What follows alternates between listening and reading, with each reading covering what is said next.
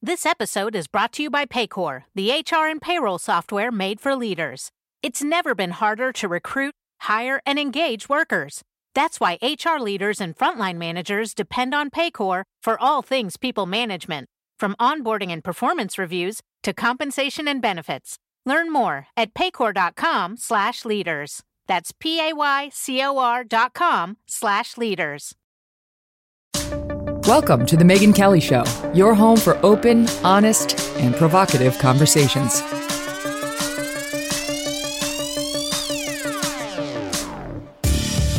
Hey everyone, I'm Megyn Kelly. Welcome to the Megyn Kelly Show. Donald Trump indicted again. Just like the last one, this one is about him contesting the results of the 2020 election. And it is largely based on a Georgia state law against racketeering, a law typically used to target mobsters. Prosecutor Fani Willis alleges, alleges that Trump's comments, public and private, that he had actually won Georgia's electoral votes, that ballots were fraudulently cast for Joe Biden, that election officials had allegedly manipulated votes in favor of Joe Biden, and more, were all part of a criminal scheme by Trump and his cronies to steal the election. She also zeroes in on Trump's efforts to get Vice President Mike Pence to go along with a proposal devised by Trump's attorneys to swing the election in his favor after the vote. The plan, laid out in a memo written by attorney John Eastman and another lawyer, both of whom are now indicted, suggests that Team Trump could get Mike Pence to disregard the electoral votes in several swing states and to instead recognize so called fake or alternate slates of electors from such states that would then cast their electoral votes for Trump instead of Biden.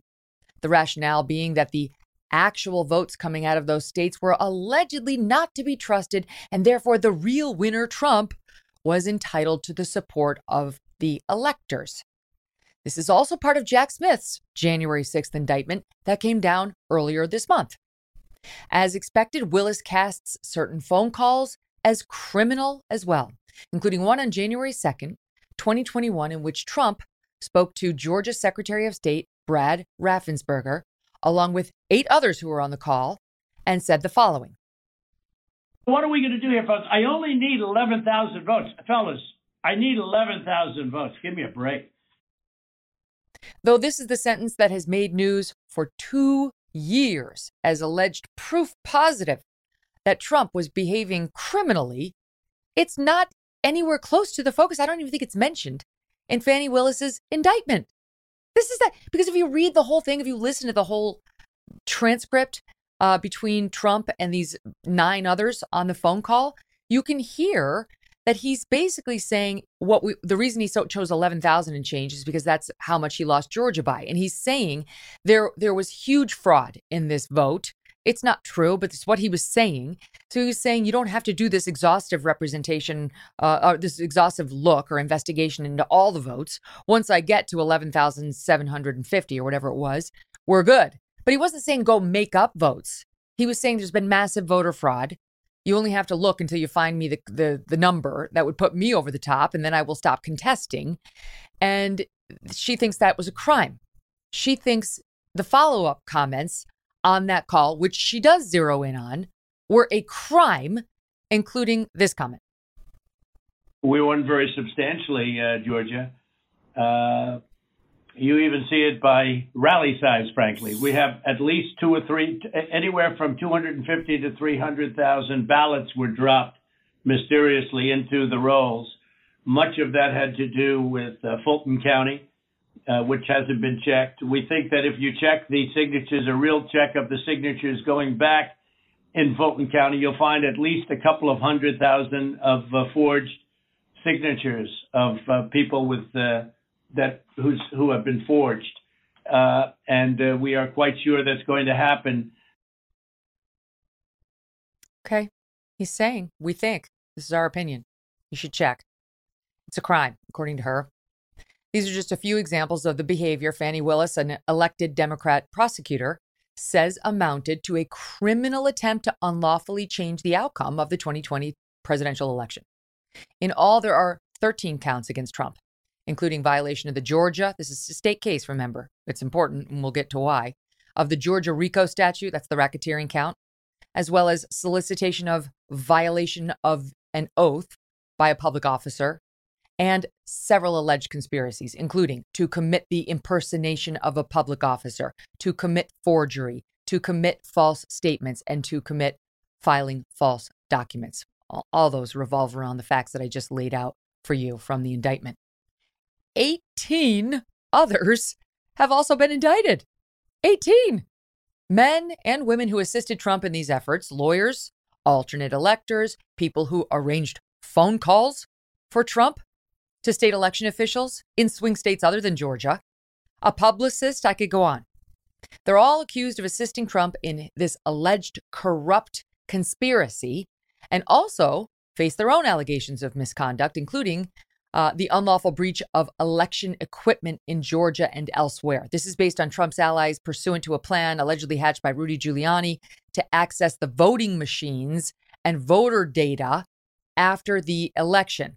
They were allowed into a facility in a Trump friendly Georgia county to do this, to, to kick the tires of the Dominion voting machines by Trump friendly election supervisors, uh, one of whom is also now indicted. Now, the case has been assigned to Judge Scott, I don't know if it's McAfee or McAfee, uh, but he was appointed to the bench six months ago by Georgia's Republican governor, Brian Kemp. The prosecutor, Fani Willis, said last night she hopes to try this things this thing within the next six months, notwithstanding the fact that it apparently took her two and a half years to prepare her case. Prep time for me, but not for thee, it would appear. Listen. I am giving the defendants the opportunity to voluntarily surrender no later than noon on Friday, the 25th day of August 2023. I don't have any desire to be first or last. I want to try him and be respectful for our sovereign states. Um, we do want to move this case along, and so we will be asking for a proposed order that occurs a trial date within the next six months. Do I intend to try the 19 defendants in this indictment together? Yes. Okay, good luck with that. Joining me now to discuss it all are all star indictment lawyers Mike Davis, who is the founder and president of the Article 3 Project, which defends constitutionalist judges and the rule of law. And also with us is Dave Aronberg. He's the state attorney for Palm Beach County, Florida, where Mar a Lago is located. You can find Mike on Fox News. You can find Dave on MSNBC. But the only place to find them together is right here. Welcome back, guys. Great to have you. Thank you Thanks for having, for having us. us. Um, so I got to say, I wasn't particularly surprised by the charges brought by um, Willis in this case, Mike. Um, I was surprised at the 18 others who also got indicted.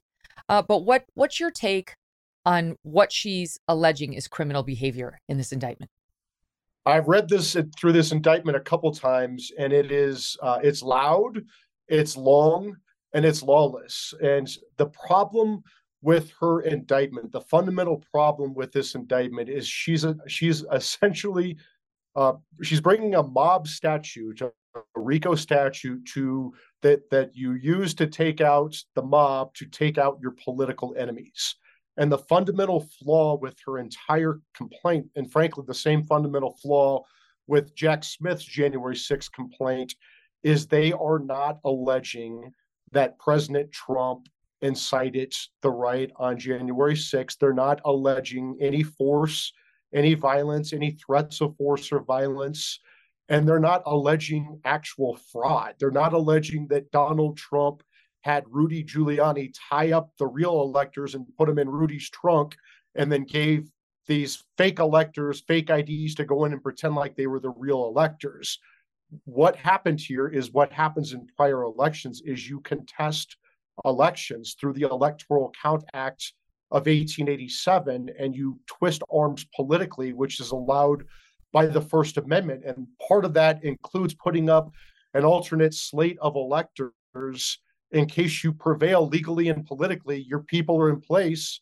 If if you win those legal and political challenges, so you can win the election, and it might be an ugly process. Uh, you know, it's it's not pretty, but it might be unseemly, but it's not a felony. It's not illegal to to contest elections in America. It's only illegal to contest elections in third world Marxist hellholes like Zimbabwe. and now Washington, D.C., and Atlanta, and New York. Before I bring in Dave, a follow up for you, Mike. It's true that the so called fake electors or alternate slates of electors were never, you know, no one showed up in Washington saying, Georgia votes for Donald Trump. You know, no one was fooled. It didn't actually, but she's alleging conspiracy to conspiracy to get these sort of fake electors out there and and steal the vote from Georgians, which you know by itself would suggest okay, it doesn't actually have to be completed. It's the act of planning, and then you need at least one overt act in furtherance of the conspiracy, which she has because she says that they came up with the names and they created the slate. So why do we care as a legal matter that no one was actually fooled? Well, Megyn and both Megyn and Dave, you you both know that uh, as lawyers that in order to have a conspiracy, you have to be doing something illegal. You have to you have to plan with others to do something illegal.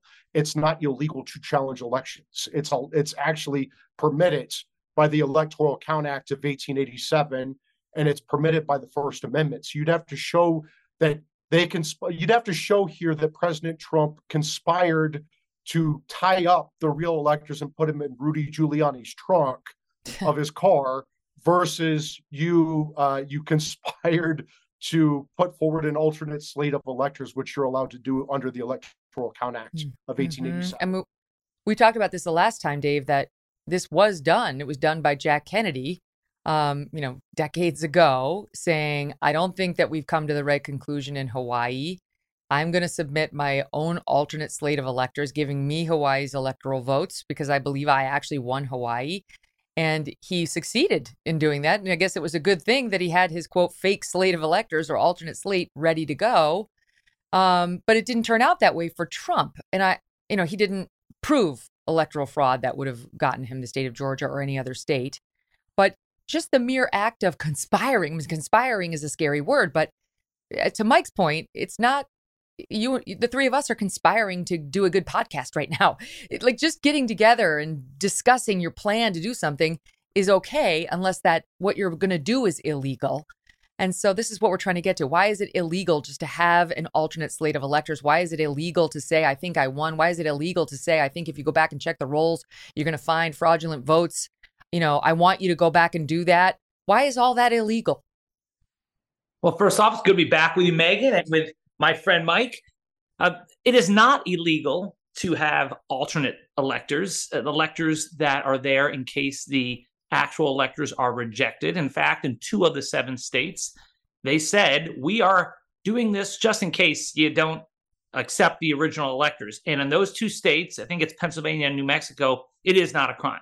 But the problem is in the other five states, including Georgia and including Michigan, these folks were not the true electors and represented themselves as the true electors. They even went so far in Michigan as to say, we met on this date inside the Capitol. And then they had the seal of Michigan, which was forged. And so that's a crime. It's a crime in Georgia, too. Forgery is a crime. And making false statements to government officials is a crime. And that's where they got him. Now, as far as whether Trump was okay, involved, just before you leave that point, and then what did they do? So they got together and they said, "We're we're the real electors," and we'd say Donald Trump won. And, and then what happened? Like, to whom did they say that? How did that become public and notorious? You know, if they just sat in somebody's bedroom and said, "Yeah." We're, I mean, you, the three of us could be like, we're, we're the real electors and we're voting for RFKJ, whatever. What happened after they got together and said, we're the real ones? They sent the fake document to uh, uh, Washington, D.C. to be counted. And that's the problem. It was given to Mike Pence and he rejected it. But the hope was that he would have two slates and then that would give him uh, a reason to send it back to the states. It was all part of a, of a scheme to try to influence Mike Pence to send it back to the states when when that would have been improper because first there was no election fraud uh, that was documented. And number two, the electors were not alternate electors, but they're trying to make it seem like they're the real ones. And that's the problem here. And then on top of all that, the comments that made to Mike Pence, you know, that you're too honest and all that stuff, that's at the federal level. Um, here, Megyn, this is where I think this case is stronger than Jack Smith's case, because when it comes to enforcing election laws, it's really a state function more than a federal function. And that's why True. you correctly said, and Mike said, that some of the laws that Jack Smith were, were using may get some pushback in the courts, obstruction of an official proceeding, uh, conspiracy to defraud the United States. But here at the state level, it's different. They're using forgery, they're using improper influence of an election official, um, uh, conspiracy to commit election fraud. These are state crimes, much easier to prove at the state level. And then you have RICO, which we can get into also, which is a prosecutor's best friend and a bane to the existence of defense lawyers. I agree with everything you just said on the back end there. I mean, he's right about all that, Mike, right? It's it's state elections are normally handled by state law. Mean, it's one of the reasons the Jack Smith indictment on J6 is so weird and off point and such a reach. So, yes, they are normally governed by state law, and RICO is a defendant's worst nightmare. And this Fani Willis loves to use RICO, the racketeering law that usually get gets a mobster. So you can get the mob boss and you can get the hitman and you can get the dime store drop guy. You know, you can get them all uh, under this sort of racketeering and corrupt influence statute. But he's right about the law and that this should be an easier go for her. But she still has to show. I mean, the the mob boss, you know, shaking down the 7-Eleven worker to pay you protection money is very clearly a crime. So it does matter to your point earlier what is the alleged conspiracy here doing that's unlawful? I, I I see the point on the fake electors. Okay, maybe sending the fake electors there and them representing that they're the hmm. real ones. Maybe we're closer. But like Trump just on the phone call saying, check the signatures. You're going to find hundreds of thousands of fraudulent votes. How is that? That's Stacey Abrams 2.0. Well, first, I would say that actually, if you look at the Constitution, at the elections clause of the Constitution, uh, the the states have you, the, you both of you are absolutely right. The state the states have a lot of leeway to set their own election laws for for federal elections unless Congress acts. And Congress acted here with the Electoral Count Act of 1887. So that is the, the, that is the supreme law of the land. That trumps any of these state laws. And so if you look at the process and procedures for certifying an election before Congress on January 6th. That's controlled by the Electoral Count Act of 1887. So I would uh, I would say that point. and so I, I, you know I don't I actually think that this is a laughable case down in Georgia because it is it is ignoring that and it's trying to criminalize the political process. It's trying to politicize. Mm-hmm. It's trying to mm-hmm. uh, criminalize making legal and political challenges under the Electoral Count Act of 1887 by using a uh, novel, I would say bizarre, but to be kind, I'll say a novel legal theory here by Fani Willis, uh, charging a RICO violation and uh, you know an organized crime conspiracy to go after your political opponents, the the leading presidential candidate, and 18 of his lawyers and advisors because you don't like their legal theory, right? That's that's that's not how it works in America up until now. It used to not be a crime to challenge elections. It used to be it used to not be a crime to even bring novel, even wacky legal theories. You know what's weird, Dave, is if you take a look at the nitty gritty of this thing, you got Mark Meadows, Trump's former chief of staff, who was granted federal immunity to cooperate in the Jack Smith investigation, um, not indicted in that case, indicted in this case. And as far as I can tell, his alleged crime is he called somebody to say, Hey, can you give me the number of some local official in Pennsylvania where Trump was doing similar stuff, trying to contest the vote there? I mean, he was reaching out to somebody for a phone number. How is that a crime? Like, this is nuts. It, it smacks of overreach. Well, conspiracy laws are broad. If you engage in an illegal conspiracy, in this case, it's to interfere with election officials. In this case, it's to commit election fraud. Then all you have to be part of the agreement. And then one member of the conspiracy has to commit an overt act, and then you're all done. And racketeering is even broader than that, where you can bring in the boss, in this case, Donald Trump, and you can get him even if he's not the one who ordered something to happen, even if he's unaware of some of the actions of people who are there for the common enterprise, he could be brought in. And that's why the RICO laws frustrate so many defense lawyers. And on Mark Meadows, I thought it was really interesting that they included him in the indictment because of what you said.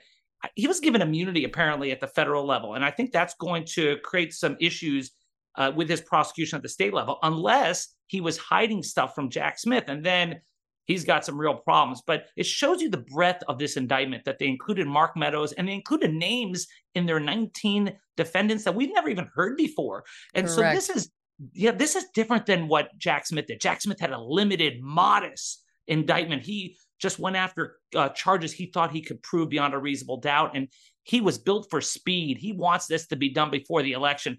I agree with you. I don't think this can be done all at once. And I don't think it can be done before the election because Fani Willis decided to take a blowtorch to it. And look, it's a powerful case, but I think this is going to take a while. And Mike, I want to uh, ask you. So you've already gotten. I mean, I mentioned Stacey Abrams in in my question a, a minute ago. Stacey Abrams just went, you know, just went back just to look at it for for fun. Um, after she lost the 2018 Georgia gubernatorial race, she refused to concede to Brian Kemp, who is the sitting governor of Georgia, uh, and said, We had this little election back in 2018. The following year, she said this. Despite the final tally and the inauguration and the situation we find ourselves in, I do have one very affirmative statement to make. We won. On several occasions, she claimed she had won, and she was proud that she hadn't conceded. Um, she was saying that the Republicans had suppressed the black vote, and that just didn't get indicted. She did not get indicted. And that reminds me of another election denier. I mean, you could go through the list because there, there are all these memes online go, showing all the Democrats who have denied elections, in particular Donald Trump's win. Chief among them, Hillary Clinton. How many times did she say he was not a legitimate president, that she actually won the 2016 election? And then you had this exchange last night. Rachel Maddow has her on, and the do we have the soundbite, you guys, that I just asked for, where Rachel Maddow tosses to Hillary. Listen to how she sets it up, and to the quick Hillary response. It's unbelievable. If we no longer believe that our will is effectuated through the system, if bad actors tell us falsely that every election is stolen and that the only way an election is uh, trustworthy is if they come out on top of it, um, then something it it tells you something not just about that person or that moment. It maybe wounds us as a democracy and in a way that is hard to repair. Well, I think you know the truth matters. So, it, like the lack of self awareness in that Rachel Maddow question, Mike, right? How could we possibly have these elections where someone's challenging them out all the time and questioning truth? This, the, the, I'm gonna, my head is gonna explode. It goes to what we're discussing. Hillary Clinton is an election denier. Stacey Abrams is an election denier. Joe Lieberman is an election denier. Al Gore is an election denier. We could go down the list of the candidates uh, who have lost, who have spent months and years saying it's not true. I won. Only Donald Trump gets his behavior and questions criminalized. Yeah, I would say if there is a God, he will make sure that Joe Biden steps aside for 2024 and the Democrat Democrats nominate Hillary Clinton again for their for their Democrat presidential nominee. She is uh, she, her, her, statements are just uh, they're just mind blowing that she doesn't sit there and say uh, that she sits there and trashes Trump for for for saying that the election was stolen when she has she has maintained this position since 2016 she actually she she actually falsely alleged that Trump colluded with the Russians to steal her election which led to the Mueller probe and 3 years of hell for President Trump and his top aides that hobbled his presidency. She it's just so rich that Rachel Maddow would have the biggest election denier of all time, yes. Hillary Clinton, on her show. Dave, that soundbite ends after Rachel Maddow goes on about, you know, you can't have people denying elections uh, all the time just because they lost. It ends with Hillary Clinton saying, the truth matters. The truth ma- Oh my God. That's what I have to say to her. What are you what are you saying? So many lies, so much dishonesty coming at me. Like I can't. I'm overwhelmed. This is why people are so angry about this nonsense, Dave. You know, you get it. I know you're a Democrat. You're a prosecutor. But the, the, absurdity, right? That she totally got away with all the same stuff, including scrubbing the server, defying a subpoena. And now we have to listen to her on Rachel Maddow trying to lecture us as she giggles about the truth. I can't. well, Megyn, uh, first, it's good to be back. Sorry about that. I think that was Mike somehow pulled the plug on my computer. I don't know how you did that, Mike. His power. I'm tired. I'm tired of you beating me up on air, so I pulled the plug. Well, you know, uh, what was interesting about that interview last night, uh, Megyn and Mike, was that it was scheduled way in advance. It was just a coincidence that she was on the night of the indictment. Oh, and uh, look, I understand where you're coming from on this, but keep in mind, Jack Smith is the one who said this. This is not about act, uh, words, but actions. And so in this case, it's different than Hillary Clinton saying the you know the election was stolen or anything like that. This is about they're fake electors. Um, this is about illegally pressuring Ruby Freeman, who's an election worker, for being part of fraud, which led to death threats against her. This is the unlawful accessing of voting machines, breaking into computers. I mean, and then there's the obstruction and the cover up, the perjury. So this is more than just Democrats saying, hey, we don't like the results of the election. These are actions that are crimes in the state of Georgia. Mike, the thing with Ruby Freeman, uh, they, she was alleged by Team Trump, and I think maybe Trump himself, as being a ne'er do well when it came to the manipulation of votes. And she's got a defamation lawsuit going right now against Rudy Giuliani, in which he admitted that he said false things. Um, but that's, uh, in my view, how the law handles misstatements about an individual that are defamatory. Like, you don't RICO it and sue 19 or you know indict 19 people and try to criminalize it. And while okay the fake electors thing is an unusual thing as i point out it's been done before maybe not in this exact way but it's been done before by presidential candidates. Um so what are we down to? The the, the false accessing of voter data that the local official opened the door, invited them in, and allowed them access. How is that a crime for those who were invited in and provided the access who were trying to, like, by the way, those people were not named Donald Trump? Like, if you go through it piece by piece, there are real defenses to all this stuff, Mike. But that's why Fani Willis is like, let me give you 40 different acts and say they're all maybe individually they're problematic or maybe not. But if you look at the totality, what you have is a stinky election crime. Yeah, I mean, it's like she just put together this legal stew and then she just threw it all over the wall and called it her indictment. I we have to be precise here on the conspiracy. What er, a, a conspiracy? Everyone has to agree to an unlawful end. What is the unlawful end that they're all agreeing to accomplish here? And that's the problem with this indictment. To steal the election. That's what Fani would say. So okay, so but what specifically is it? What specifically are they agreeing to do? Because I I don't think stealing an election is is in the Georgia criminal statute. What's the specific crime that they're alleged to have conspired to accomplish? And that that is the problem. Uh, what what did they, what did they, what did they all agree that they were going to go do that was illegal? Mm. Well, the, um, yeah, no, I, I, mean uh, we covered it. Like she's going to say, you you subverted the voting, the, the will of the people. That you know they they cast votes in the same way that Republicans would be outraged if Joe Biden tried this nonsense, were he to lose in 2024. The people of Georgia should be outraged that their vote was almost subverted thanks to this scheme that was not backed up by actual proof in court. But let's talk about the logistics of it for a minute, Dave. So she, we just there there's another case, a big criminal case, who's that's before the chief judge right now in Georgia. In again, this is state court. It was filed in May of 2020, and it's a RICO case. It's a criminal RICO case like this one, uh, filed in May of 2022. And um, they began picking a jury on January 2nd of this year. So that's eight months ago. They're still picking a jury. eight months later. And this is a case in which 17 defendants have been named. Very similar on its, you know, face to this one. You got 17 defendants, you got criminal RICO, and it, they they began picking the jury eight months ago. Still haven't even finished that. There's no way this case gets tried in six months. Oh, I completely agree with you. I think that was just aspirational, as uh, they like to say, especially because you have 19 defendants, you have 41 counts. Now, keep in mind that case that she had against the teachers, uh, the which was a RICO case that trial took eight months. So there's no way they're getting this done uh, in in the next six months. And I don't think there's a chance they can get this done before the 2024 election. The only chance is if they somehow separate Donald Trump. But you know, Jack Smith did that on purpose and he's going to get his trial sooner than later. But she indicted 19 people. So don't expect this to go anytime soon. Now, the thing that she has on her side, though, is time. Unlike Jack Smith, the indictment that she has uh, is pardon proof.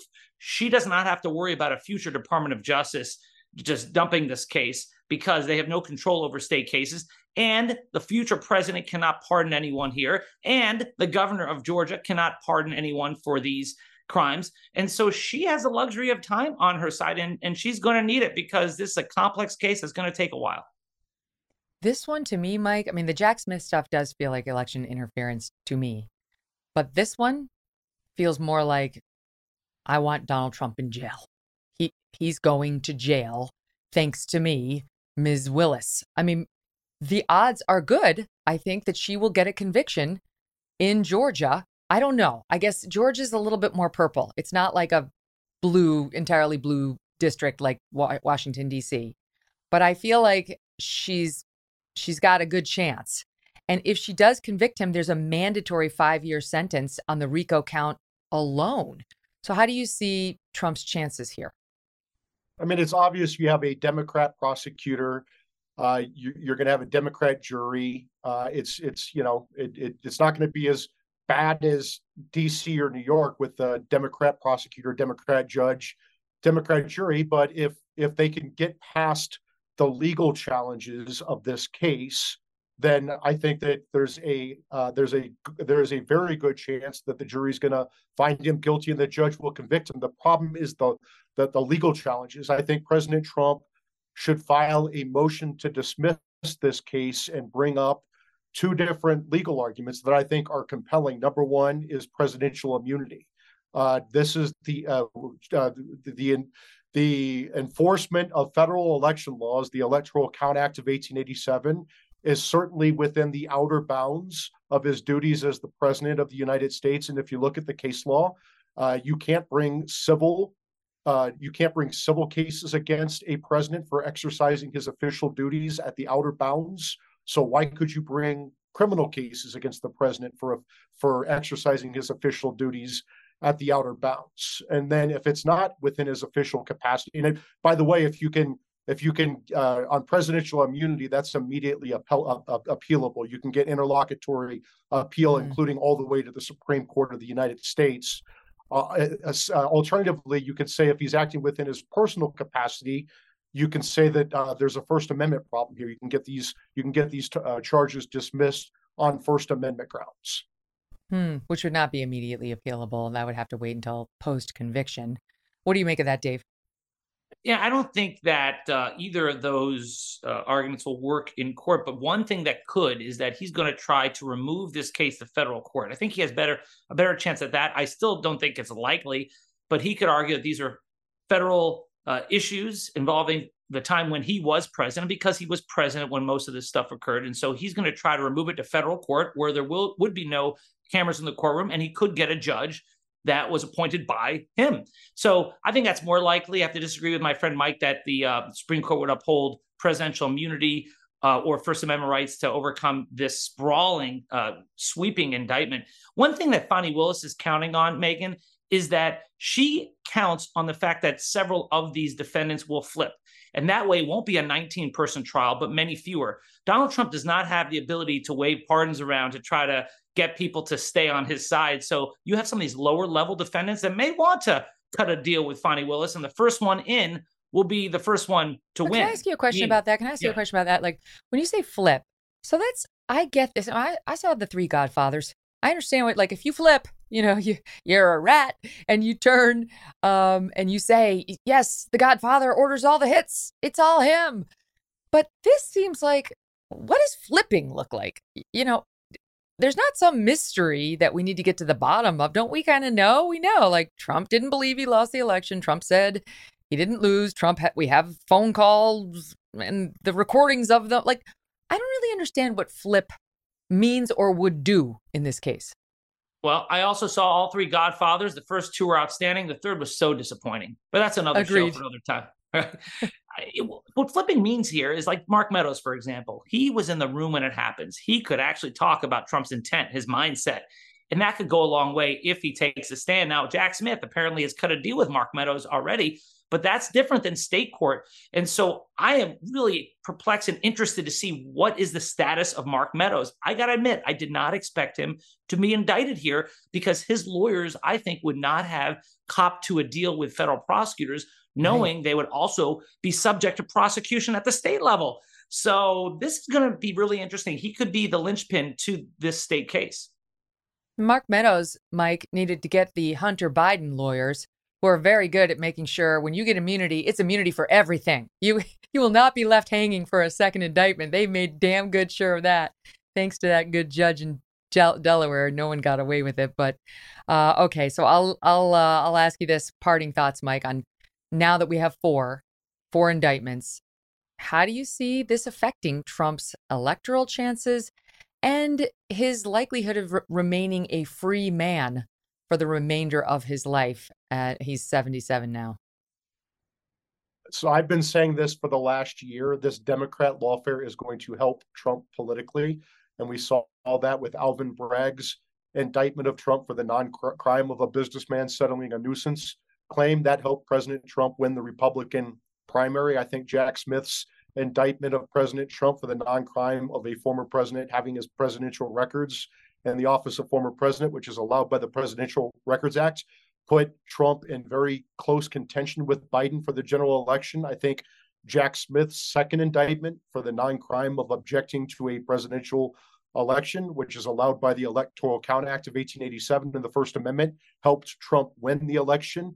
And I actually think Fani Willis's indictment here on similar grounds uh, for January 6th is going to help President Trump win the presidency comfortably by like two or three percentage points. And it comes down to this the, the American people are not going to let Democrat prosecutors and Democrat judges and Democrat juries and Democrat hellholes decide the next president of the United States. They're going to resent mm. that. It's going to backfire. We're already seeing that in the polls. Okay, wait. A quick question, a follow up for you, Mike. Um, there's been some talk of like where are the republicans? Why aren't they fighting back quote unquote? Why isn't the house gop doing more? You know because they do have some nuclear level tools in their arsenal that they haven't yet not yet deployed. Do you know what i mean? And do you think that they should deploy them i always say that the dc swamp is the only place on the planet where the reptiles lack backbones and that includes House Republicans. and they have they control the House of Representatives. They control oversight. They should they have impeachment. Uh, they could open an impeachment inquiry on President Biden for his corruption, Merrick Garland and, and Attorney General Merrick Garland for his cover up. They have the power of the purse. They should they should pass two appropriation riders uh, in the next in the next appropriations process or shut down the damn government because we don't have a government worth saving if we're going to throw in prison our political enemies. It's the end of the republic, and those uh, those appropriation riders. Number one, no federal funds may be used for the prosecution of a major presidential candidate on or before November fifth, 2024. That means pause these unprecedented prosecutions. Let the American people decide the election. They could wait till after the election. They waited 30 months to bring these. They can wait till after the election. And number two, any jurisdiction that prosecutes a major presidential candidate on or before November uh, 5th, 2024, loses all federal funds. It's the it's the nuclear option, it's the kill switch. We cannot have this election interference. This is how the Roman Republic fell. This is this is crossing the Rubicon. When you start prosecuting presidential rivals, that's the end of our country. Because I guarantee you this when Trump is back in the White House and I'm his acting attorney general for my three week reign of terror, I promise you I'm going to be indicting President Biden's ass and Hunter Biden's ass and all these Democrats. I will indict them. I will fire people. I will have my Trump pardon. And then I'll come back on Megyn and laugh about it. Dave, I bet you didn't get that asked on MSNBC. Uh, definitely not. Well, Megyn, if Mike becomes the acting attorney general, I will send you both postcards from Guantanamo. No, I will spare no, he... you, Dave. I kind of like you. I you're the one Democrat who I like. I'll spare you. Yeah. I'll take you off this you. too. thank you. Uh, Dave, thank you, Mike. It's been a pleasure. Mike, you as well. Guys, thank you. Appreciate it as thank always. You. Thank you. All right, up next, we're going to get to the politics of all this a bit more when the guys, the fellas from Ruthless, join us for the rest of the show. Don't go away. This episode is brought to you by Paycor, the HR and payroll software made for leaders. It's never been harder to recruit, hire, and engage workers. That's why HR leaders and frontline managers depend on Paycor for all things people management, from onboarding and performance reviews to compensation and benefits. Learn more at paycor.com slash leaders. That's p a y c o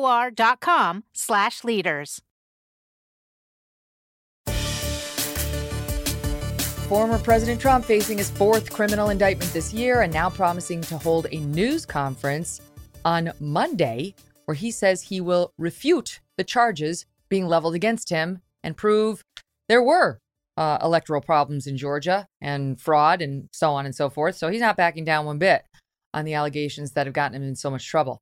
Uh, that also happens to be the same week Republicans are set to hold their first presidential primary debate. Joining me now to discuss it all, Josh Holmes, Comfortably Smug, Michael Duncan, and John Ashbrook together. They are the fellas from Ruthless.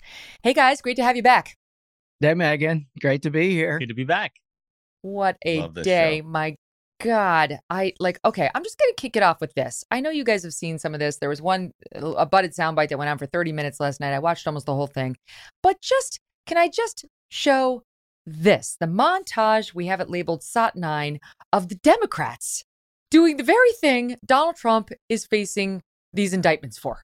One thing that Trump is fearful of uh, when it comes to his being president is that finally we will see how illegitimate his victory actually was. I have an objection. I object to the 15 votes from the state of North Carolina. I object because people are horrified. He's an illegitimate president. John Lewis is completely right. There is a cloud of illegitimacy around the election of Donald Trump. Uh, there absolutely is a cloud of illegitimacy. So that legitimacy is in question, yes. So that was a very tainted election.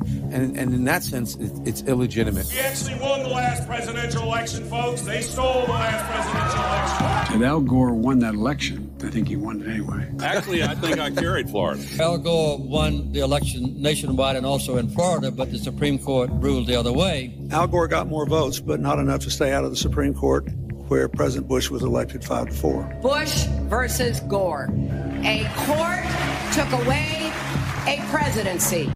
The RNC put that together. We could have kept going. I mean, no one got indicted. Nobody. And I think it's even more germane to bring up the fact that Stacey Abrams has been able to fundraise hundreds of millions of dollars claiming that the election was stolen and that she is to this day the rightful governor of Georgia.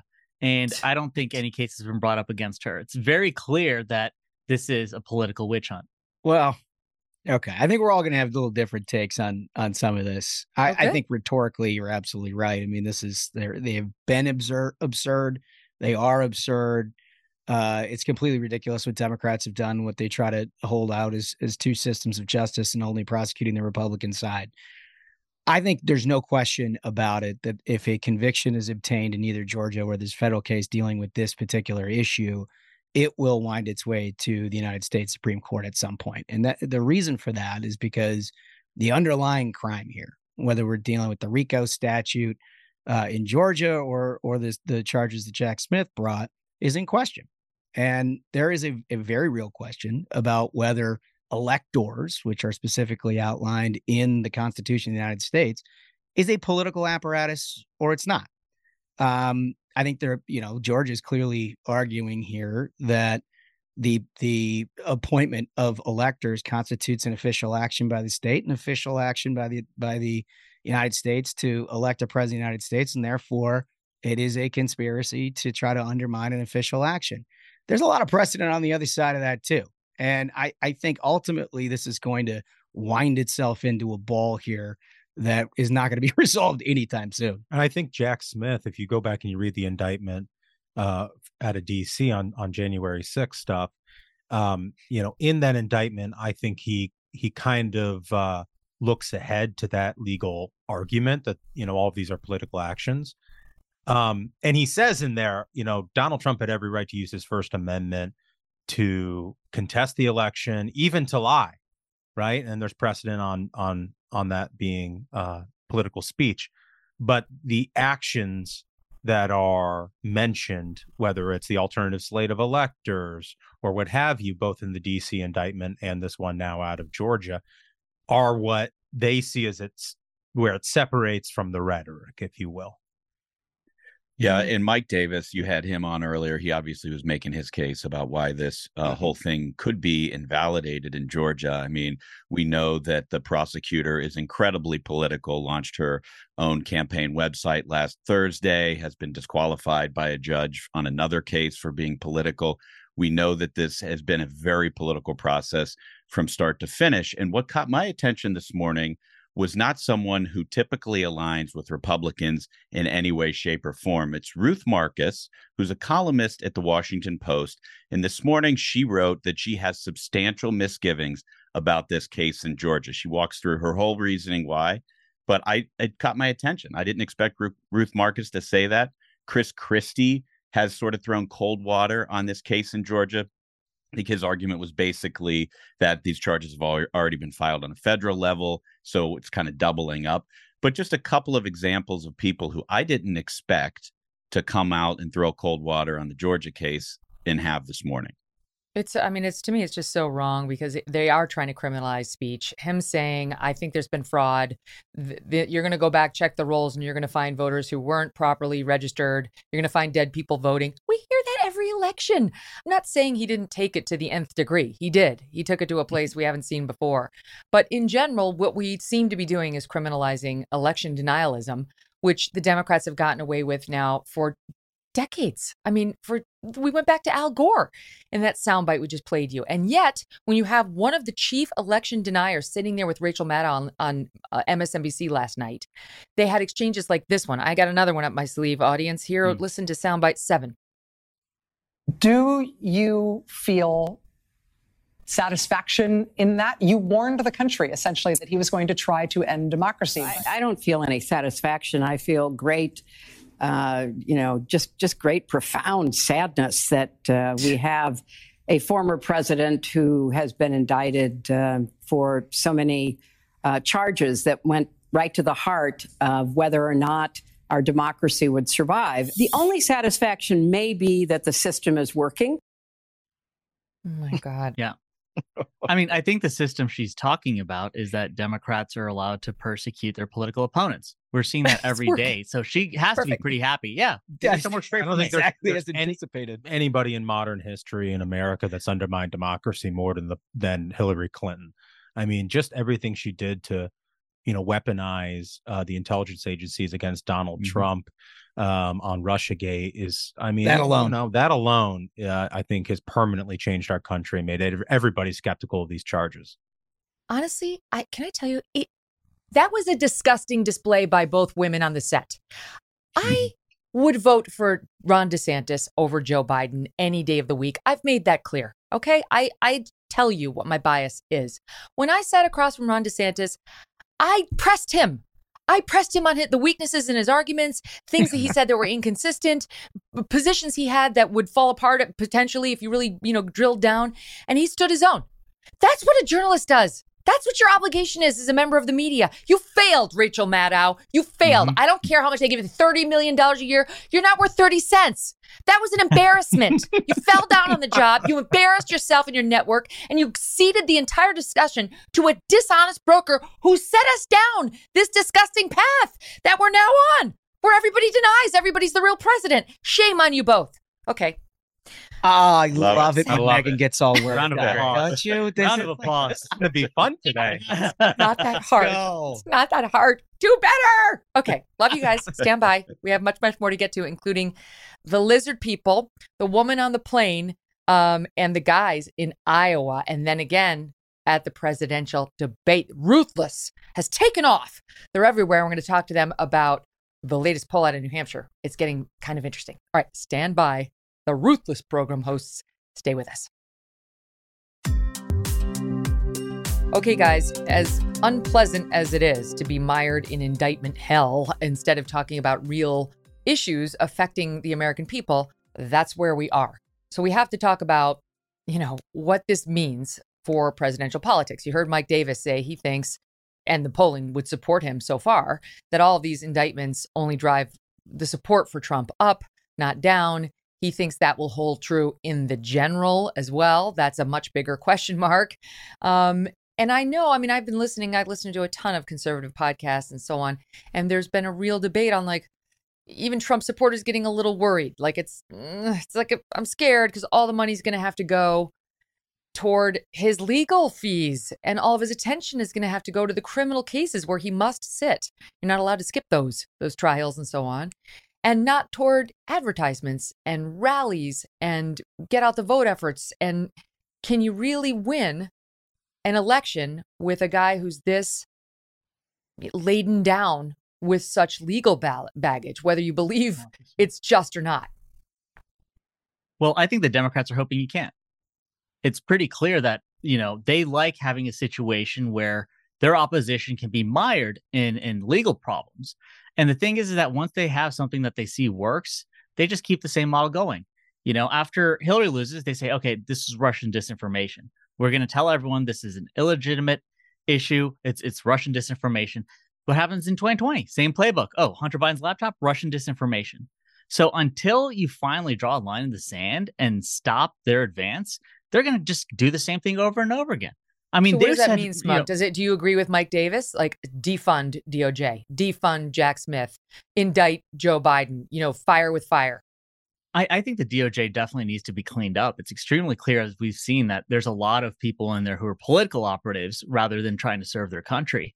And I think separately, Biden should be indicted. I think that the House Republicans are doing a great job investigating it. And I hope they're allowed to get to the bottom of it. But when things like a special prosecutor is put in place to try to stop them, it's really clear that there's a system in place to protect those in power. And those people have been there since Trump first arrived and they were threatened by his presence. And they want to make sure nothing like that ever happens again. They want to be able to tell who's going to win the next election, who's going to be the next candidate, and keep this system and gravy train going for them. I think, I mean, that argument clearly works with your Republican primary electorate. You see, with all these indictments, Donald Trump's poll numbers continue to go up. But I, I haven't seen any evidence that helps him in a general election, as as your earlier guests alluded. Um, I mean, if you look at most of those polls, you know, Trump's doing really well against Biden right now. But in the crosstabs, you know, the people that aren't supporting Joe Biden aren't people who are open for business for the Republican Party. It's it's mm-hmm. younger voters, it's black voters, um, who are just probably disappointed with what the Biden administration has done thus far. But ultimately, at the end of the day, they're going to pull the lever for Joe Biden. Let's be honest, right? Yeah, I don't think it's vote. particularly.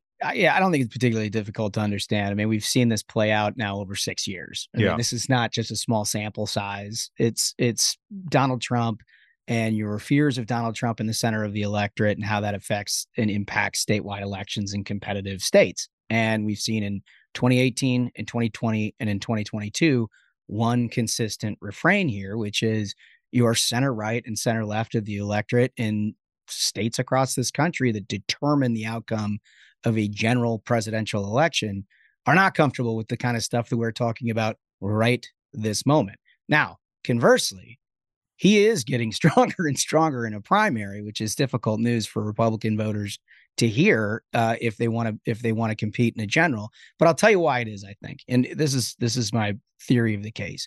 I think what's happened with the Department of Justice and the failure to have any sort of justice on the Democratic side, whether it's Hunter Biden whether it's the links to Joe Biden, the lack of curiosity about what seems like pretty rank corruption here, and the appointment of special prosecutors that look an awful lot like you're just trying to obstruct a House investigation, is what's buoying Donald Trump because Republican voters do not have another outlet to have justice here. They do not have a a something that lets air out of this balloon the only way to protest what's going on in a very apparent two systems of justice is to support the one guy on your side who's the victim of their injustice. And so uh, that is why he is sort of forever insulated within a Republican primary electorate.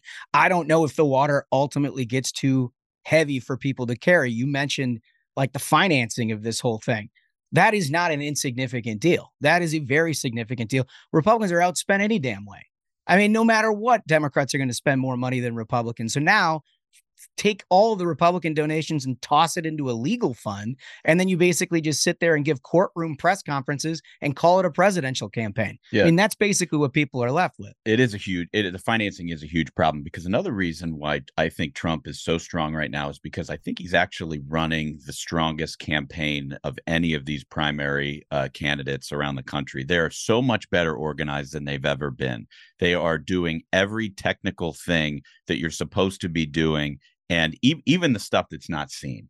I mean, I think that I think that the, the people they're running against would acknowledge that they're surprised by how well organized this Trump campaign actually is. And when you start to underfund that effort, you start to really take away from his strength. I mean, the reality is all of these indictments suck for him, right? All of this bad news is really, really bad for him. In a perfect world, if you could go back to right after the election in 2020, Donald Trump says, I'll be back instead of I didn't lose. And if he had done that, and if he had spent this last three years just making fun of Joe Biden on Twitter, I mean, we all know he it would be the funniest, most entertaining material that the guy's ever had. he would have unified the Republican Party by this point. He wouldn't have primary opposition, and he would be heading into a pot- potential landslide victory over Joe Biden with a bigger mandate than he had in 2017. So I think Mm. his actions mm. right after the 2020 election will prove to be the biggest headache that he could have ever created for himself.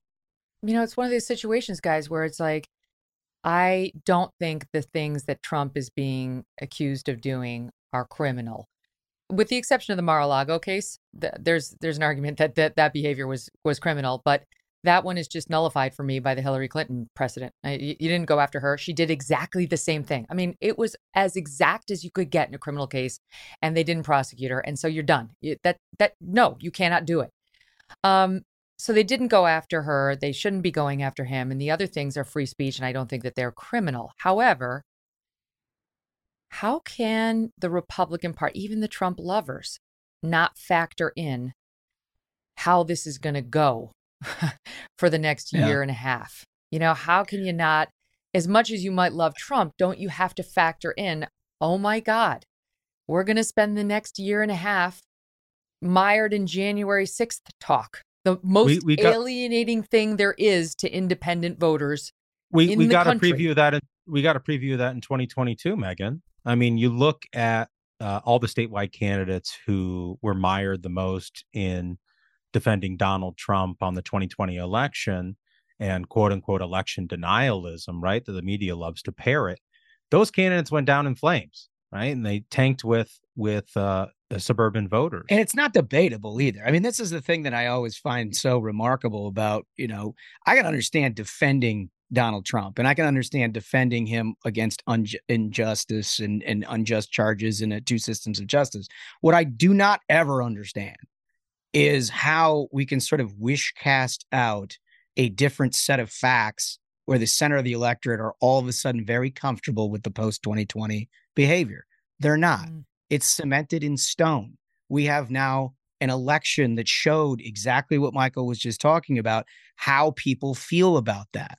You can't undo that. That bell doesn't unring. And they Well, okay, but let me let me ask you a follow up on that, Holmes, because I think what people who back Donald Trump would say is, okay, right, we didn't win them over. We didn't win them over in 20. We didn't win them over in 22. Um, but they didn't really have all the time of watching Joe Biden under their belts at those critical points. And now he's just been so disappointing and now is late is covered himself in these ethics allegations that seem to have a lot of teeth. And so those people are gettable in a way they weren't gettable before. Boy, I just I, it seems a lot again. It seems like wish casting. I, I look, Joe Biden was not a formidable presidential candidate in 2020. Everybody sort of like in retrospect talks about how he was, you know, perceived as this moderate. He didn't even come out of his damn basement. When he was doing rallies, he was doing circles and honking cars. I mean, there is no way that this guy inspired the kind of turnout that he did. What inspired the turnout that voted for him was Donald Trump. And I think that mm-hmm. piece of it remains. And and look, don't take my word for it. Look what happened in 2020. Look what happened in 2022. Look at where the polls are now. Look where the intensity is within the Republican and Democratic parties. And look at ultimately where those center of the electorate independents ultimately land on this question. I'm not sure that any of that piece is changeable with this sort of ubiquitous, absolutely everywhere discussion that we're having about the thing that they found most distasteful about Donald Trump. Mm. If it was about his presidential record, by the way, if it was about his presidential record, as I think Ashbrook indicated, he would win in a landslide. We'd be talking about Reagan Mondale type numbers. It's not going to be about that. It's going to be about what we are now talking about with this case, and minds have been made up on that. So, how much Yes, of the Br- fact that he's running away with it right now on the GOP side, guys, has to do with okay, well, yes, we we factored in the indictments and all that, but it was it would look very different after DeSantis won sweeping the sweeping victory in Florida and before the indictments, and they were close. You know, they weren't that close, but they were within 10, 15 points, Trump and DeSantis. So, how much of this situation has to do with the fact that DeSantis hasn't taken off? You know, he hasn't it's just like there's not a second really strong comer. You know, it's not like people like Vivek, but he's not right. I mean, come on, it's not going to happen. He's not going to overtake Donald Trump. And like they loved DeSantis, but like the bloom has come off the rose a bit. And they might like Nikki Haley, but she's not really generating much buzz. And in fact, her numbers are now going down in the latest polls. Tim Scott's not even on the latest New Hampshire numbers. He's not even registering. So it's like how much of this problem the GOP is in has to do with the fact that they don't have the strong underdog here to save the day coming up the ranks. I think uh, this first debate is going to be critical. I kind of agree with for, that. for actually having a candidate that can have a breakout moment because as of right now, you know, the most you could think that you know an average American would see is maybe some cursory news footage of a candidate walking around uh, in, in at a state fair, or uh, if they are in Iowa or New Hampshire, then they're seeing or South Carolina, they're seeing ads. Outside of that, most Americans haven't really tuned in. You know, the, the kids have been on summer break; they've got a lot of other stuff they've been worrying about. Once a debate starts, that really focuses a lot of people's attention. And especially if Donald Trump decides not to show up, then he allows all these candidates to have free reign and try to have a breakout moment. Hmm. I wonder, you know, I last I heard it didn't look good. And people around Trump were saying, even behind the scenes, he's not going. Uh, and when I spoke to him directly, I certainly did not walk away thinking he's going. And I don't think he thinks he needs to go. You know, the latest polls show him losing no steam. He's completely dominant. And you could argue it's a power move not to go, right? Like, let the minions debate. the minions smug. Let them debate.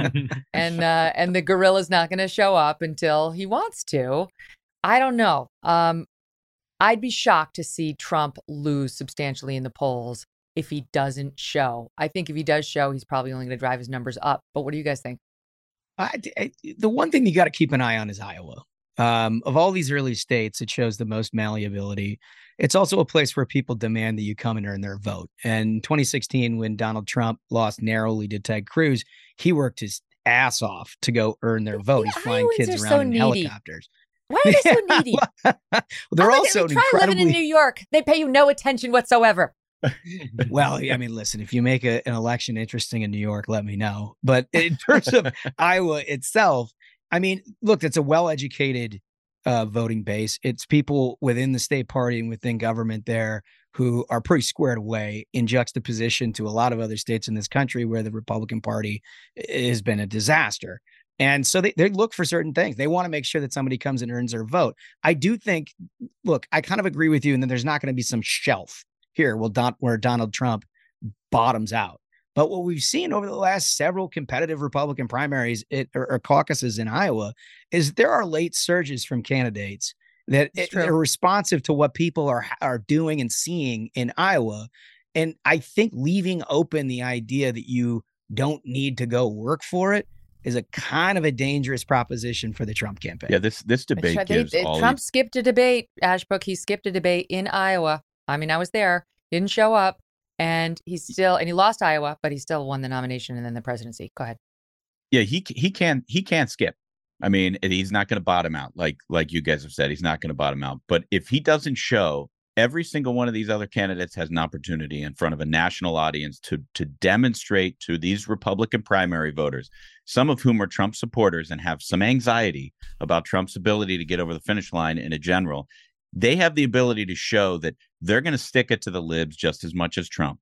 They have they they're going to have the back of every one of these conservative voters just as much as Trump. And if he's not there on stage with them to belittle them, make people laugh at them, then he risks an entire conversation around him and where he is not the center of the Republican universe. And that I think is where things start Mhm. to fall off for him. That's his superpower. And and I think also, I mean, I think the state of the polling as as it currently is with Donald Trump with like what seems like an insurmountable lead is based on two preconditions. Number one, we've never I don't think we've had in my lifetime a you know competitive Republican primary for president where you had a former president Yeah, right. you know in the race. I mean, so he's going to get a base baseline support there even if it is maybe more surface level or they don't know what their other options are. And then you also have I think a lot of the candidates who have been sort of equivocating and qualifying all these statements about Donald Trump as all these indictments come around about how unfair it is to the guy that they're running against, which seems like a very strange strategy to me if you think you're a better person to be president, but it is what it is. And I think there's a reinforcing mechanism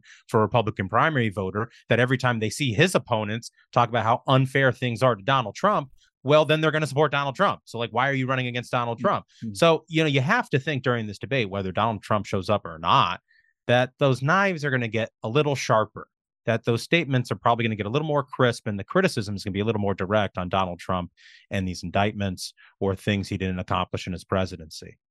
If I, you know, uh, this has been DeSantis's line and some of the others too, like focus on electability, because obviously Trump's crushing them on the primary side. So it's like you've got to convince Republican voters that you, Ron DeSantis, or you, Chris Christie, are going to be more electable when you get to the general. You, you know, you love Trump, but he can't get the ball over the finish line, as you say. So what I think they need to do, uh, just as a you know, as a somebody who used to argue for a living, is have facts. You need to say, you know, Trump lost Georgia by this much. Trump lost Wisconsin. Trump lost Michigan. Trump lost Arizona. These are the numbers. These are how the independents went. This is the vote that he lost. And this is then what happened. Get specific. Don't just say he cost us the House in 2020. In 2020, he lost, you know, the the narrow the victor whatever margin of victory was smaller than it should have been in 2022. You need to show them why. How many votes were lost? Who was it that didn't vote for him? Who's gettable? What are they saying now in the polls? They, they feel about Donald Trump. What has he done? Like, get specific. That's how you win arguments. You can't have these sweeping, like, well, he's Trump and Jan 6th, and, you know, he's been a drag before. That doesn't work. Right. yeah, I mean, I think that is absolutely a compelling case. And again, if if Trump isn't there to rebut it, you just give free reign for a candidate to make an argument like that. Um, I get the feeling that de- that the debate not it's not necessarily going to be a candidate chipping away at Donald Trump's share, but more of an opportunity for them to coalesce the folks who are not right now in polls supporting Donald Trump. Mm. And which is anywhere from 50 to 65% depending on your state. I mean, there's still a massive amount of There's a people out huge there. amount of people who have not completely put themselves in for Trump. And then, like Holmes mentions, when you look at the crosstabs, it's not like every supporter for Trump isn't still shopping. And our experience when we're talking to folks in Iowa is they're still shopping. In the New York Times Siena poll, even half the people who say they're going to vote for Donald Trump are open to other candidates at this point. I mean, like, absolutely. And again like this this uh debate if donald trump doesn't show up presents such an opportunity for these candidates who we've met with all of them we've had all of them on the show um there are people out there waiting to get a moment to catch a spark like doug burgum out there whose Oh my God, record is said it. insane who's I'm, I'm, I'm telling you right now. I, and I, I was telling Don't these- sleep on Burgum, Oh, yeah. Megyn. I was telling I these gents in in The, Iowa. I the called it fellas are trying to get us behind on the Burgum train. Burgermeister. Watch when when the Burgum train leaves the station, I'm going to shout from from to everyone who will listen. I called this first because the guy is like, if you took John Wayne and Ronald Reagan and mixed them together, and his record as a governor is incredible. You just okay, got a wait, great, wait, wait. We we story. we we found out about your love affair for the Burgermeister Meister Burger. Hello, anyone know that reference? Yeah, uh, my kids always complain when Christmas comes. I only let them watch shows from the 1970s and 60s. Um, Santa Claus is coming to town. Anyway, Doug Burgum went on with the fellas, and uh, this is not in Iowa. I know you spoke with him then too, but this is a little earlier. It was back. Uh, it was last month in July. And here's if if if you are like me and you've spent absolutely no time listening to or paying any attention to Doug Burgum, Here you go, governor of North Dakota. There you go. Right. There you North go. Dakota. Here he is. when Catherine and I decided to take the leap and jump into uh, the governor's race in 2016, the you know there was a, we were down 69-10 in the poll, and I told Catherine, I, you know, she was like, "Wow, I'm not I'm not sure I want to be first lady," uh, and I said, "Don't worry, we don't have a chance. it's, like- it's only five months to the primary, uh, but we uh, you know we we ran a campaign and said, look, we're not running, um, and I'll never be right here. I will never be a senator or a congressman. I'm not. Some people want to put on a jersey, red and blue, duke it out, lob bombs, great. But I'm an operating guy. All I've ever done is, you know, built build operations and and ex- executed and serve customers and and, and defy, trying. the, defy the odds. Yes. I mean, you've defied the odds all the way through your career. Okay, John Wayne is strong. I'll tell you right. I mean, I, I don't think we've released the content yet, but you should hear his method for killing rattlesnakes when he comes across them. This guy is Oh my God. rock solid stuff. He, he's a legit. Yeah. Yes. This guy has ranch. He's had buffaloes on his ranch that he's had to kill. He's killed rattlesnakes. Dude, he went from a from being a chimney sweep uh, to selling a software company in North Dakota for 1.1 billion dollars to Microsoft. Oh, wow. Wow. I mean, that's how we that's, got on the that's a hell stage. of a he knows how to hell of a life money. story. He also made So- us eat rattlesnake, Megyn. So like we haven't released this yet, but wait till you see this. He like made us eat it. He Yeah. didn't So didn't just gotta- tell I us gotta how say, to kill the, it. the It was- fellas, when I went to Iowa, I stayed in like a very tiny little hotel room. I did have a little hot tub in my room. I will say it was a nice room, but it was freezing. we were freezing our asses off, and we got in and got out. The fellas are eating rattlesnake, and it must be said, shotgunning beers. May I run the soundbite? Soundbite twenty four. oh boy.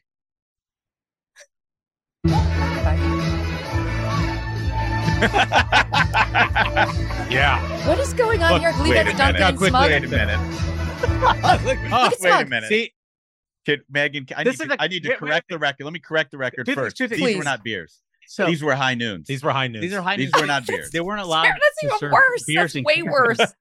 Here's the They thing. were all there's- out of so Zima? number- No, there's, here's there's, here's here's okay. There are no beers in cans. No beers in cans. Here's There's the only story. glass bottles. I said to Duncan, I said, okay, let's go. Let's cheers it and let's roll. He just starts. I was like, okay, fine. I guess he's not even going to cheers me.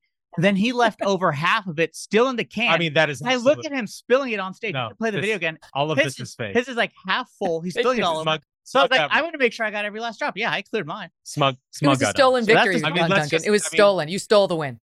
You he can, did. 100% you stolen. can you can go back and look at that at like the Zapruder film if you would like to, Megyn.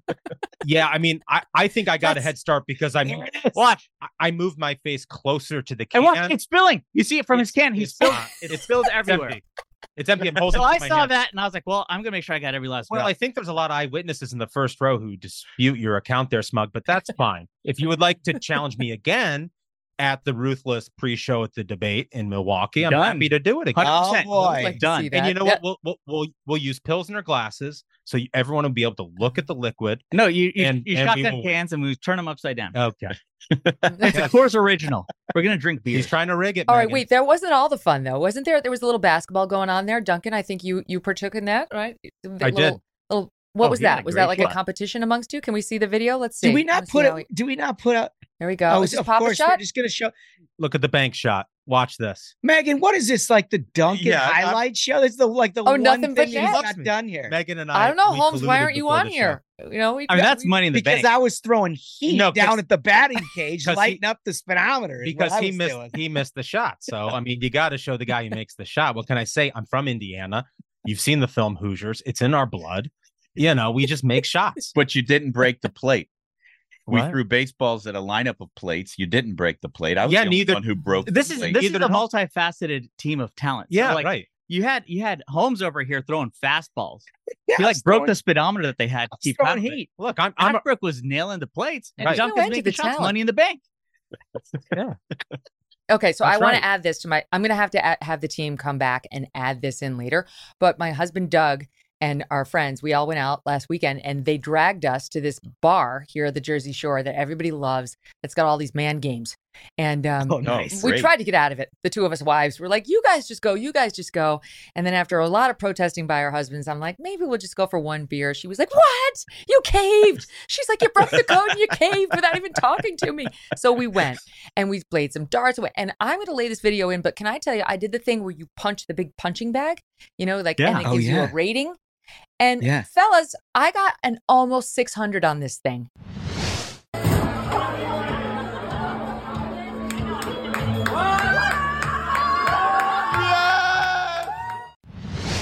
Nice. Meanwhile, some of these guys were getting two, three hundred. Now, now my Right. husband got very high, and so did our friend Matt. They were like pushing eight hundred. But I'm telling you, there was some power behind it. I think I could hang in the ruthless Olympic program you got going on in It Iowa. is long. It has long been known that Megyn Kelly can pack a punch. And I'm, I'm glad that it is now documented proven. evidence. Yeah. okay. One thing I cannot do is figure out what's happening with the lady on the American Airlines plane. This is not pressing news of the day, but we must discuss it. I I can't get this lady out of my head. I don't know what's happening with her, but I have theories. And so does the internet. Okay, so it's for the people not paying attention. The lady was on the plane. It was an American Airlines plane, and she had a meltdown to the point where they had to bring the plane back to the airport. They had to deplane everybody. Everyone had to go through security again because she was making all sorts of comments about how you're going to die if you stay on this plane. And the internet lost its mind because of what she was saying the danger was on the plane. Now, of course, the Daily Mail has tracked her down. We know who she is. She's done a mea culpa weird video where she's rebranded herself and clearly used about 40,000 TikTok filters because she looks totally different. And I think I know what's happening, but I want to talk to the fellas about it. Let's look at the original freak out from July 2nd that got everybody talking. I'm telling you, I'm getting the f- off, and there's a reason why I'm getting the f- off, and everyone can either believe it or they cannot believe it. I don't give two f- but I am telling you right now, that mother, f- that mother f- back there is not real. and you can sit this plane, and you can f- die with them or not. I'm not going to. and, and shout out to the cameraman for like panning to the like, the audience got the whole shot. It's so true. Spielberg. One time, th- uh, several years ago, Smug was uh, mistakenly put in coach class, and he had a very similar, Yeah. very similar response to that lady. So I, I feel like maybe that's the underlying. I. I feel I saw that- unsafe. I saw that video before, but I, I forgot how much she sounds like Mickey Mouse in that video. The, it's like the a new voice is very octave high. of- yeah, Yeah. yeah. That Well, look, I think motherfucker I think she's a hero. Real. I, I think she's a hero. I mean, she spoke up, and I, to my knowledge, nobody died on that flight. Yeah. Bingo. If she if, If she had not raised something. awareness, who knows what might have happened? Who knows the number of lives saved? Well, so then the internet was like, what does she mean that MFer is not real? And they, the, the sleuths on board the plane kept going back and showing this one guy in a green hoodie sweatshirt who I guess was like next to her on her original seat or near her on the original seat. And then people went with she was accusing him of being a lizard person. Now she does Totally. she's not heard saying that on the plane. But this is a thing. Like people believe that lizard people are walking amongst us and that you never know. And that Uh, on this in the same vein that people have been like taken over. So, you know, we could have Duncan there or we could have like the new invention of Duncan who is Yeah. like a shapeshifter who just took over Duncan's body and the real Duncan is no more, never to be seen again. People Yeah, I'm still draining hoops stuff. and I. I was just gonna say that the, the lizard Duncan has the ability to put clips in showing him doing no wrong on the Megyn Kelly show. Tell. That's what that's Maybe what we- is. That's right. We should all be taken over. So, okay. So that's everybody's like, what when she's like, he's that motherfucker's not real and I want to get off the plane. We're not safe. Clearly, she's having a mental breakdown of some kind.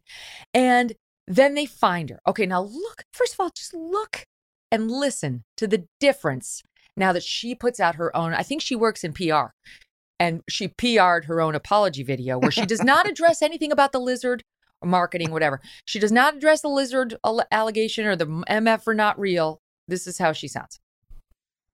First and foremost, I want to Oh, she looks like a million bucks. take full accountability for my actions. They were completely unacceptable. Personal responsibility. Yeah. Distressed or not, I should have been I should have been in control of my emotions and that was not the case. My use of profanity was completely unnecessary. And But sort of in line with those hoop earrings. on that plane, especially those that had children aboard. Okay. Tiffany Gomez, she- which is her name apparently. Your use of profanity is not the issue, sweetheart. That is not what got people talking. Ain't it? That ain't it. And this is what I so now she's trying to rehabilitate herself and she's actually saying she's going to create a space like in the mental wellness field for her to on. help uh, like what wh- how what are you going to help uh, no you haven't even done a mea culpa on what the hell was going on on that plane you're lucky you didn't get arrested and this leads me to where I really wanted to go with you guys Yes. my hairstylist is amazing at recommending good TV. And she sent this to me. And it is from 2022.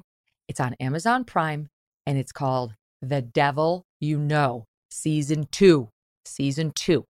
And it's Okay. all about this cult, is the word they use in the show, but this group of people that was following this radio host named Sherry Shriner, who was broadcasting out of the middle of nowhere in what looked like a trailer.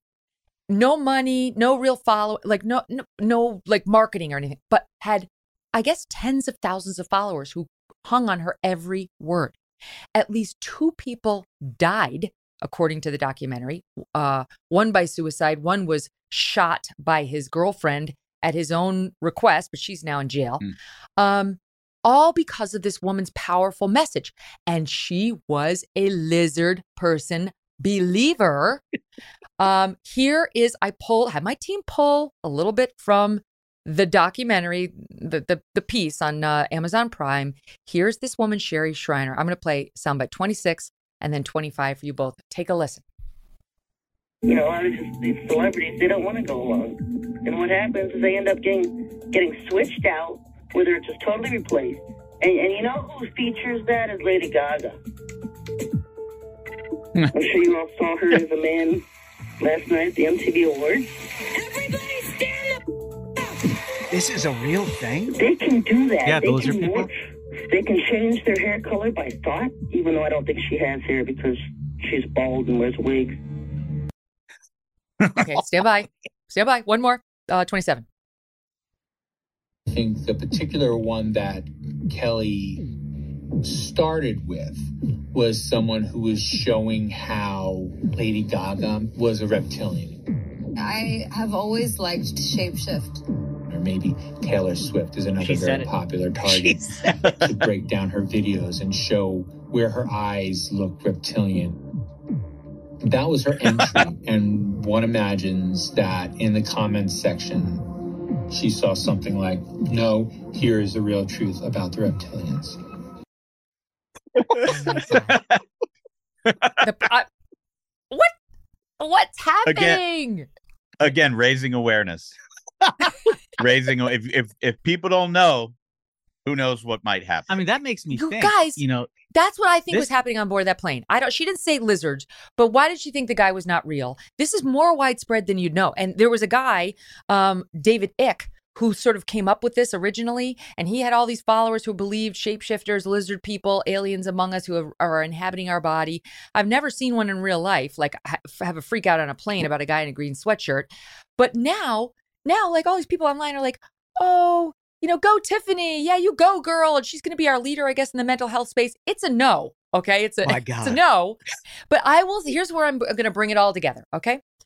I believe, I said this last week, that the, the deterioration in trust in all of our institutions, whether it's the DOJ or the FBI, the White House, the media, um, you know, CIA, FBI, all of this is related.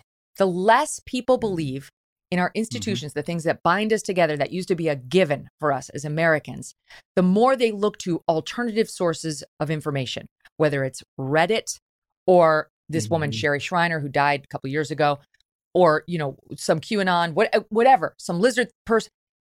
And this is our future. Like if we can't rebuild that core togetherness Mm-hmm. and like belief in these institutions, you're going to get more and more American Airlines jets that have to return to the tarmac or that, you know, whatever, more and more instances of people losing their tether on reality. 100%. The more you see these institutions, you know, just coming apart and the trust people have in them, it's exactly what the lizard people have been working toward. So when you search for the alternate things, What you've they're been- going to look to the lizard what people. you've been working. Yeah, why why, why do you think Smug wears sunglasses in here? Yeah. He's just he's trying to hide his lizard eyes. It's those lizard lion lizard eyes. Yeah. That's going on. And Megyn, you know, you're like casting all this shade. I wonder about your lizardness. What? What? What made me so interested in this story? Hmm?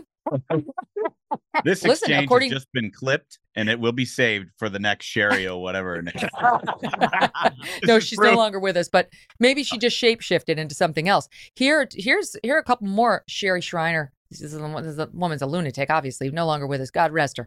Um, bit of of uh, wisdom for you. Um, let's play soundbite 25 and then play tw- 28 right after. Take a listen. Everything I've ever said, I've been talking about this stuff for 20 years.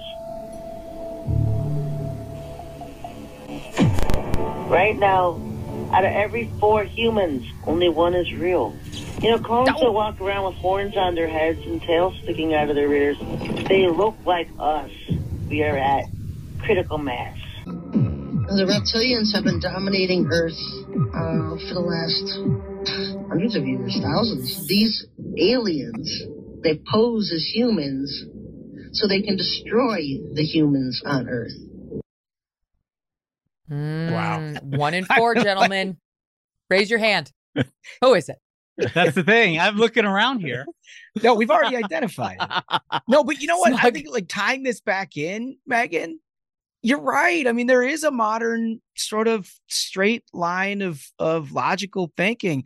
There's a lot about our politics today that's no less absolutely ridiculous. Like you can't believe you're lying eyes on so many things that we're dealing with and like facts established facts are no longer established just depends on your information flow and your your cylinder of of people who influence you one way or another and of, of course like that becomes partisan over time. It's how you end up with like you know partisan justice as we're seeing with doj it's how you you know you deal with this sort of like lingering idea that elections are are stolen and, and by venezuelan voting machines. And people are like yes i knew hugo chavez despite the fact that he was dead eight years ago had something to do with it.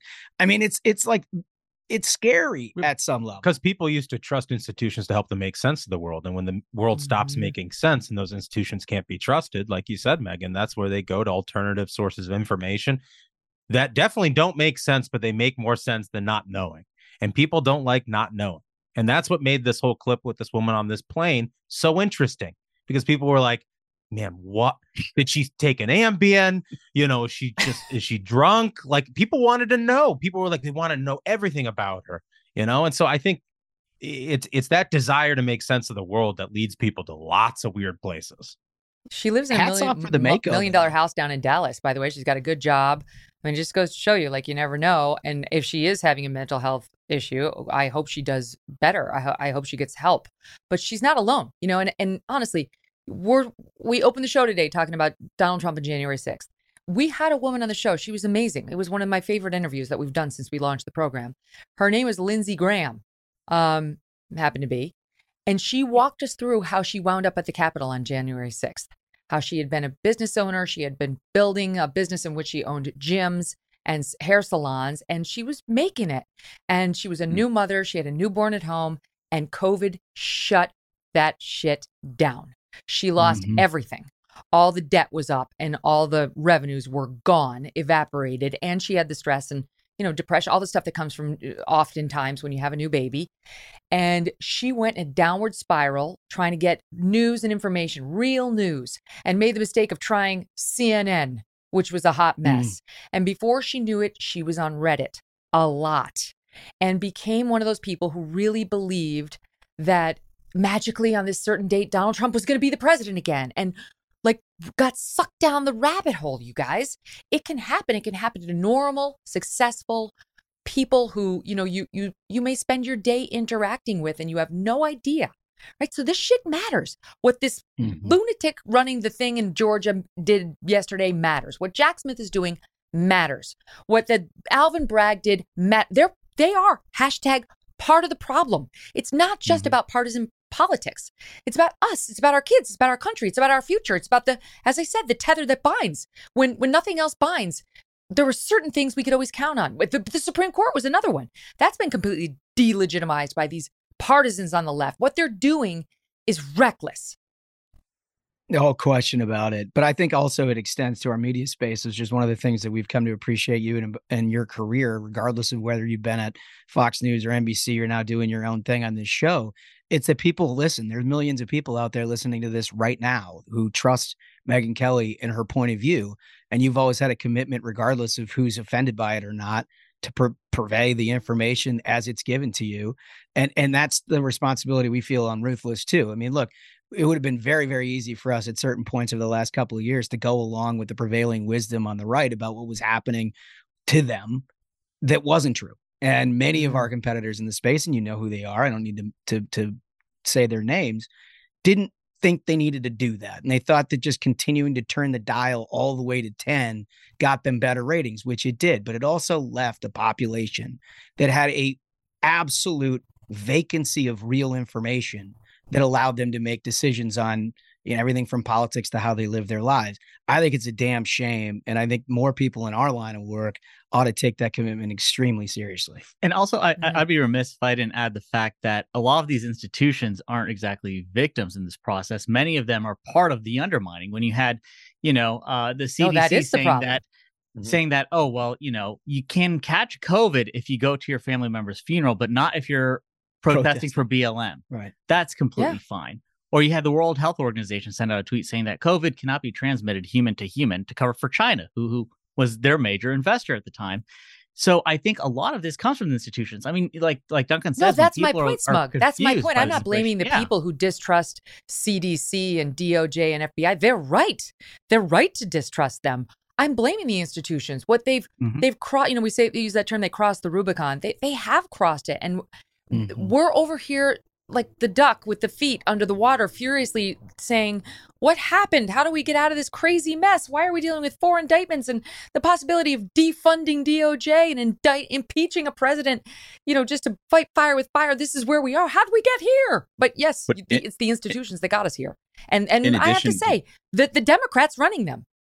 Bingo. Yeah. Mm-hmm. In, in addition to getting us here, one of the other worst things that these institutions do is they don't recognize their problems they've created in the past. So there are plenty of opportunities every single day for a little bit of humility mm-hmm. from the CDC, from NIH, from, I mean, honestly, from the FBI. I mean, people are really concerned about two systems of justice. How about you? How about you acknowledge that?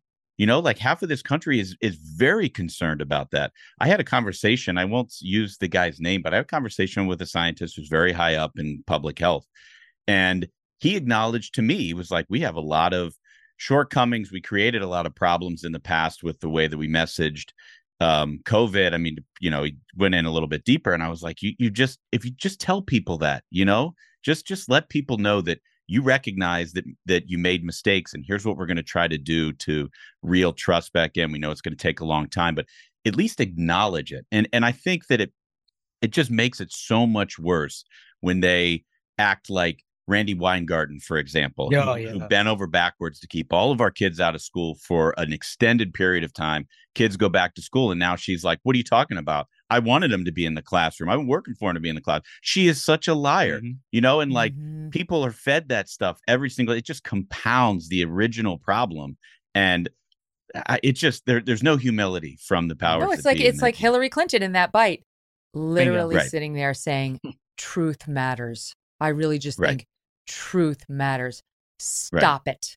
Just stop it. Okay. Go back to Chappaqua and enjoy your nice home and your walks in the woods with your weird marriage. Okay. Don't lecture the rest of us on truth. All right, stand by, stand by. We got more with the Ruthless Gang straight ahead. Do you not understand that if Donald Trump wins, Nothing else matters because it's over. The Morning Joe might not exist and he will cancel the show. I mean, you need to think that, excuse me, that extreme. It's over. Freedom is over if Donald Trump gets elected. It's that simple.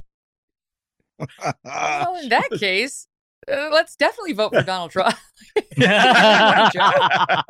gonna cancel Morning Joe. I didn't know that was on the ballot. Oh man, that's the best haven't, argument I haven't heard even heard yet. mention that. It's amazing. I really, I, I really hope we can get that on the official RNC platform in 2024. it's the lunacy. I mean, like he's serious. He's not. We're laughing, but he he actually believes Donald Trump will personally make sure Morning Joe gets canceled. Meanwhile, Trump, more than any other candidate, more than Joe Biden, would cross party lines to go on with lefty, you know, TV hosts, and he he doesn't care. He'll he'll go wherever the cameras are. Um, and the cameras, I should mention before we go, are going to be on the guys from Ruthless, the fellas, at the debate next week. So you guys are like, I don't want to call you the warm up act. That might be insulting. But what are you? How would you describe what you're doing next week? Yeah, I mean, look, we're doing a big college game day like setting out in front of the debate to sort of preview, get the crowd hyped, and get everybody sort of focused on what's going to be a really big night. We're super excited to be there. It's something brand new in politics, right? And I love that they've entrusted us to do it. And as per your instruction, Duncan and I will be having a shotgun rematch. So, I mean, it's going to be a party. Everyone's going to be having a good time. And, uh, you know, we're going to work on getting a candidate to beat Joe Biden and get this country back on track. and we're not just working on that. I'm also really trying to get us a whole hog to smoke right Yes. there next to the stage.